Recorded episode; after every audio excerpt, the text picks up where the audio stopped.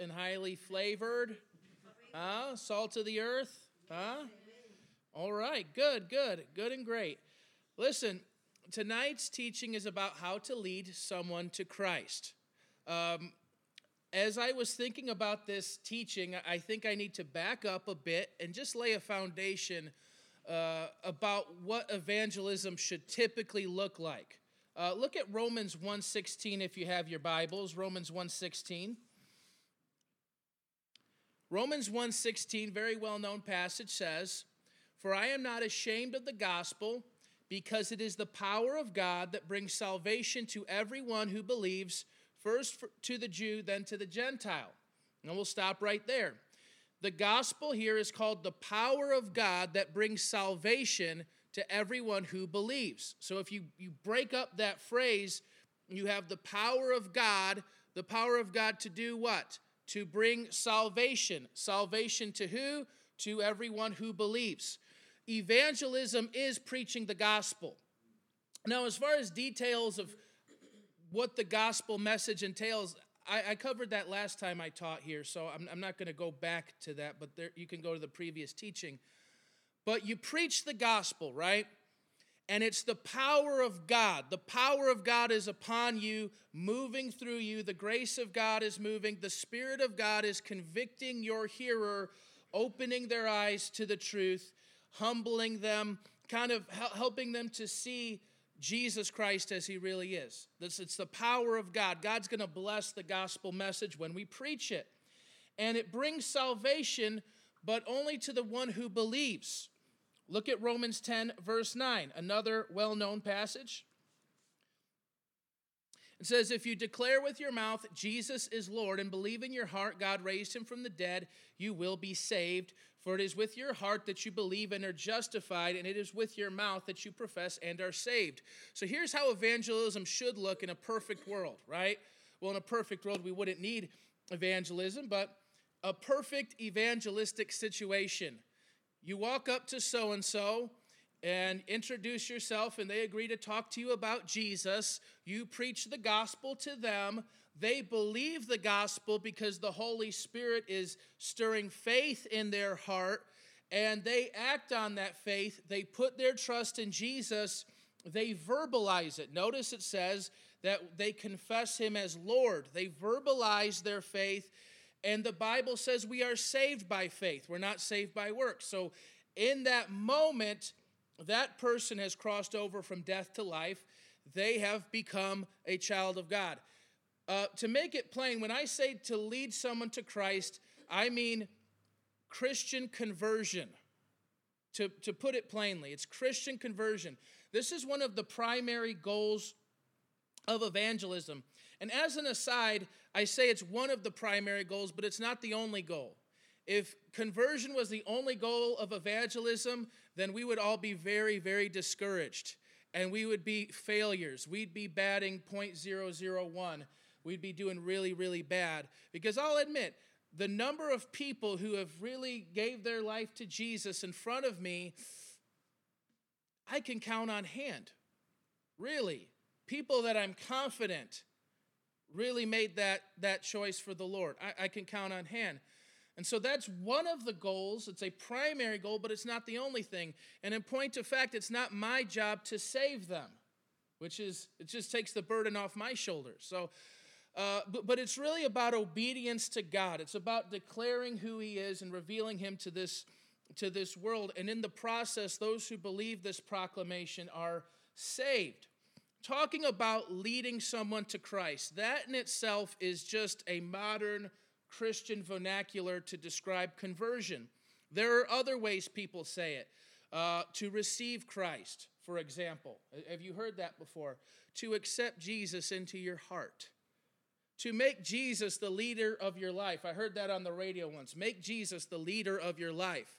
Notice how they worded that, how they want to make it plain and make it understood to people. Well, there's different phrases. I just want you to think about those phrases because it really affects your evangelism. It's reflective of your theology, it's reflective of what you believe actually takes place when you lead someone to Christ. You get me? When they're when they're saved, when they become a Christian. um, it, it says a lot about what we truly believe. There are different ways that Christian leaders, evangelists, and churches try to bring about um, conversion. Uh, number one is the altar call. Has anyone ever been to an altar call? I was a rebel. I gave my life to Jesus during an altar call, but I did not go up to the altar. Seriously, I, I heard the I heard the call going forth from the preacher. And and God really was moving. And I gave my heart to Jesus that day, that morning, that moment, but I did not actually go up to the altar.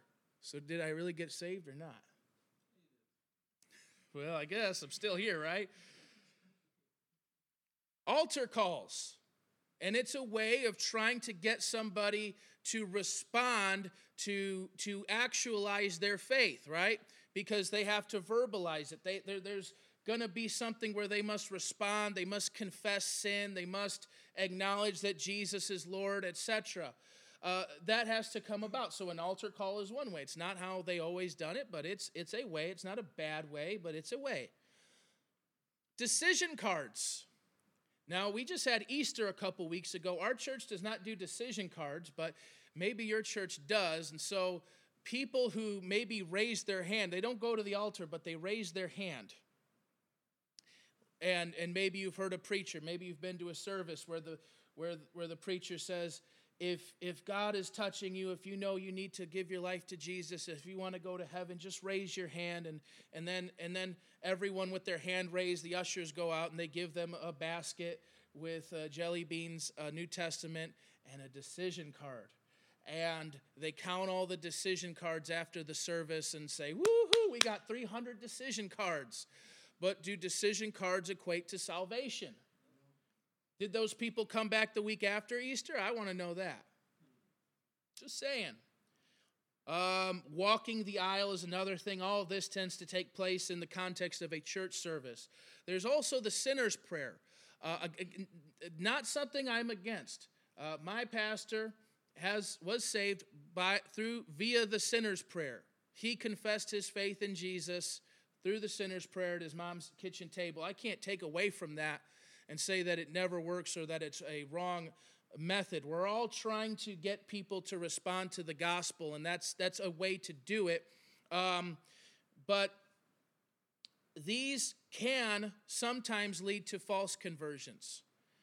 These things, altar calls, decision cards, raising the hand, the sinner's prayer, they're not inherently bad, but they do not guarantee conversion. And in fact, nothing we do can really guarantee conversion. It, there are things that we do to let us know and maybe give an indication I think that person was serious. I think that person really gave their life to Jesus. And, and there are ways that they can show that.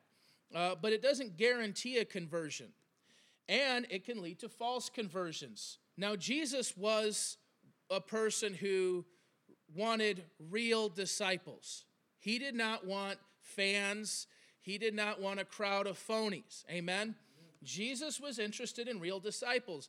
Throughout his ministry, you'll actually see crowds follow Jesus, and then he'll turn around and say something so offensive to him that all but 12 of thousands and thousands of people will leave him. So clearly, he's not interested in, in numbers. Oh, I got 300 decisions cards. I led this person in a prayer. And those are ways we could try to put uh, notches on our spiritual belt, so to speak. Um, Jesus was not that sort of way. Look at John 2. I'll spend a little bit of time in John's gospel. Look at John 2, verse 23. John 2, verse 23. This is after Jesus uh, flipped the tables at, um, at the temple in Jerusalem.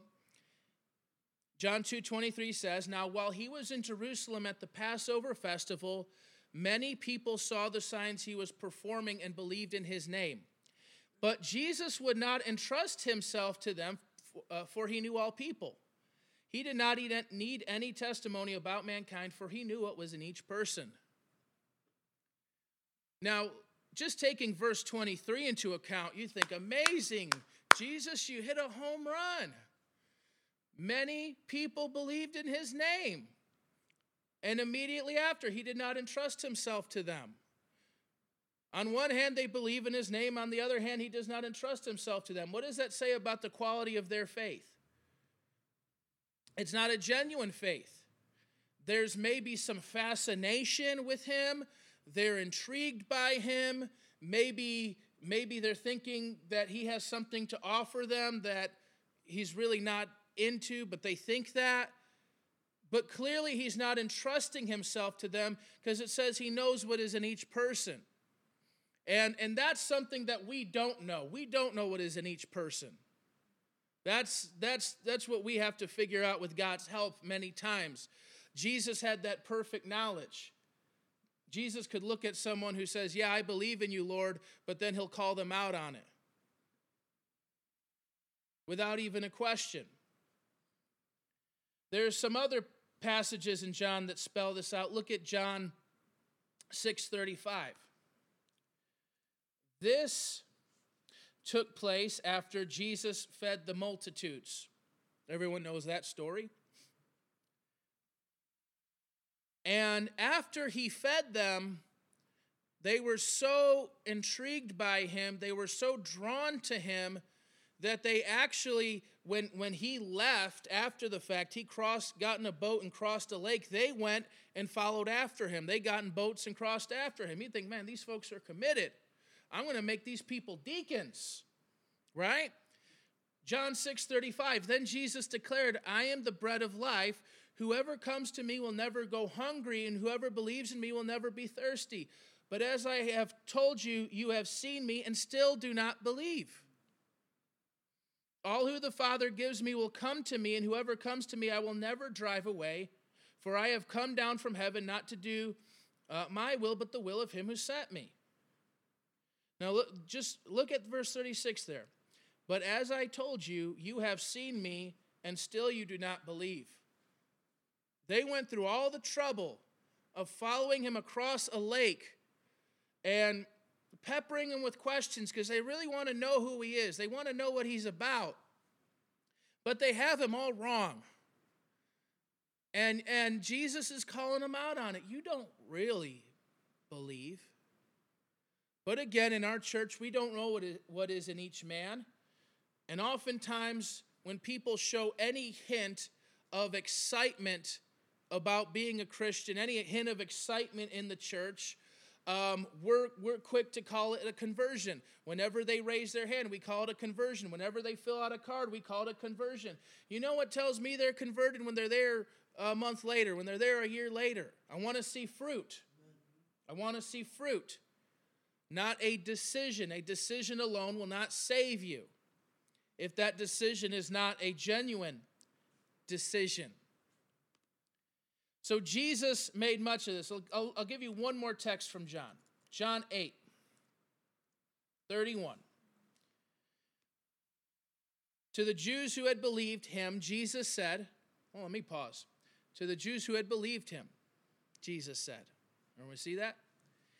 If you hold to my teaching, you are really my disciples, and you will know the truth, and the truth will set you free. Isn't that powerful?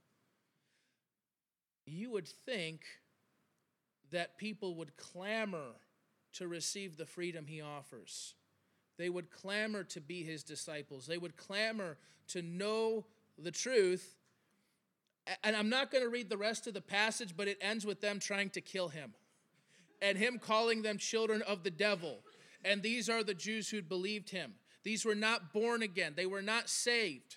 They didn't they were not in any type of right relationship with God. So when John in his gospel says they believed, he it, it, that doesn't necessarily mean a saving faith. It's it's a it's a verbal confession. It's it's fascination and come on we see this in the church a lot you'll see somebody go to church for three weeks looking just super geek super excited a youth group come on You'll see even people worshiping, they'll put like Jesus with hearts on their Facebook status, and then and then on week four, they're out of there. You don't know where they're at. And then they're taking shirtless selfies on Facebook. Then they're cussing people out. And you, you know, you just, and then you're reaching out to them, but they're just out there. And um, I, I believe there's false conversion. I think it could even give the facade weeks and months, really of somebody who's not really believing in Jesus, but they're excited about church, they're excited about various other things. And then reality hits. You know, Jesus gave the parable of the seed and the sower, and three out of four um, ultimately do not bear fruit. Some of them spring up, some of them bear fruit for a short time, they fall away. And so the Jews who believed in him here ended up wanting to kill him. And he did not applaud them for their faith. He did not say, hey, uh, I, that's awesome. I just need you to fill out a decision card. He ended up calling them children of the devil. So, how do we lead someone to Christ? If we can't judge someone's heart and if we cannot really trust all the methods that we use to, to elicit a, a faithful response from people, I'll give you a few tips here. Number one, gauge their reactions. Gauge their reactions. Acts 2.37, I'm, I'm going to be a little quick. How, how am I doing on time? Wow. I'm going to be a little quick here. I'm not going to read every passage. But Acts 2:37 when when Peter preached the gospel on the day of Pentecost, it says they were cut to the heart. They're cut to the heart and said, "What must we do? What must we do?" They showed humility in their in their stance. They showed a brokenness. They showed a realization um, of the truth of what Peter was preaching. Similarly, in Acts 16:31, you have the Philippian jailer, and he too, he, he asked very plainly, What must I do to be saved? When's the last time you've heard that in evangelism? Is the person you're leading to Christ even want to be saved? We got to gauge their reaction. So if I have somebody that's just super indifferent and and and not responsive at all, and you could just tell they're being polite to talk to me, I'm not going to lead them. I know I could possibly lead them in a prayer. I could get them to repeat something after me, but I won't. God could use it. God could use it. I could be all wrong and God could use it, but I think that would be the exception and not the rule. The exception the, the rule is that the gospel is the power of God and people are convicted and people are challenged and people are changed when they hear it. And when the power of God hits you, it's not just like, ooh, what was that? It's like there is a tangible reaction. So we got to gauge that. Uh, number two, help them count the cost. We know the famous passage, Matthew 16, verses 24 through 25. Jesus turned to the people and said, If anyone wants to be my disciple, they must deny themselves and take up their cross and follow me. Anyone who tries to save their life will lose it, but whoever loses their life for me will find it. That's not a sales pitch, folks. That's not motivational speech. And we need to be the same. We need to help people understand they got to stop sitting. Like, let me give you an example. You see a couple together, boyfriend, girlfriend. I would plainly tell them, I know this sounds super rude, super taboo, but I'd plainly tell them, uh, Are you guys having sex outside of marriage? And if they say yes, I said, Listen, you need to cut that out. You need to stop that. If you're serious about what I'm telling you, you need to stop that. You need to do something about that. And they'll know that they're either going to break up or they're or they're going to live holy or do something if they take Jesus seriously, right? And so we need to help people understand, dude, your life doesn't belong to you. It's not just you believe what I say today, then go on, live your life, and go to heaven after you die. You bring the kingdom of heaven here with you now. Your life changes now. You enter a relationship with God now, here and now. Help them count the costs, help them to understand the changes that are required of Jesus' disciples. Number three, explain the bad news. Oftentimes, we tell the good news without saying the bad news. We tell people Jesus will save them, but they don't know what to be saved from. To put it plainly, they need to be saved from sin and death. Amen? And I don't want to belabor the point, but they need to understand they're sinners. They need to understand that they cannot save themselves. They need to understand that they have actually done wrong against a holy God, etc., etc., etc. We need to make that clear, especially as we try to lead them to Christ, so that they know if if they how they respond to the message is not a light thing. It's not like, hey, I'm offering you Pepsi, but you're going to stick with Coke. Okay? It's like, I'm offering you life, and if you don't choose life, you're going to remain in death. That's how it is. Explain the bad news. Number four, encourage them to pray in their own words. If you use the sinner's prayer, pray for them and tell them it's not a magic prayer. It's not a magic prayer. There's no little formula that's going to save you, no, no combination of words that's going to save you. But I'm going to pray for you. And God's going to answer my prayer. I'm going to pray for God to convict you of sin. I'm going to pray for God to reveal himself to you. I'm going to pray for God to the Holy Spirit to keep hammering this in until you get it and to spare your life so you don't perish and go to hell.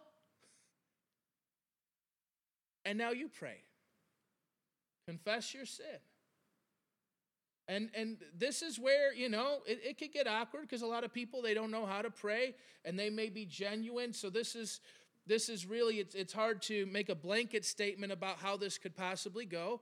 But, but I would encourage them to pray in their own words. I would encourage that, to confess sin, to, to be specific about the things they need to change and to confess with their mouth, Jesus is Lord, as they believe in their hearts God raised them from the dead and are saved.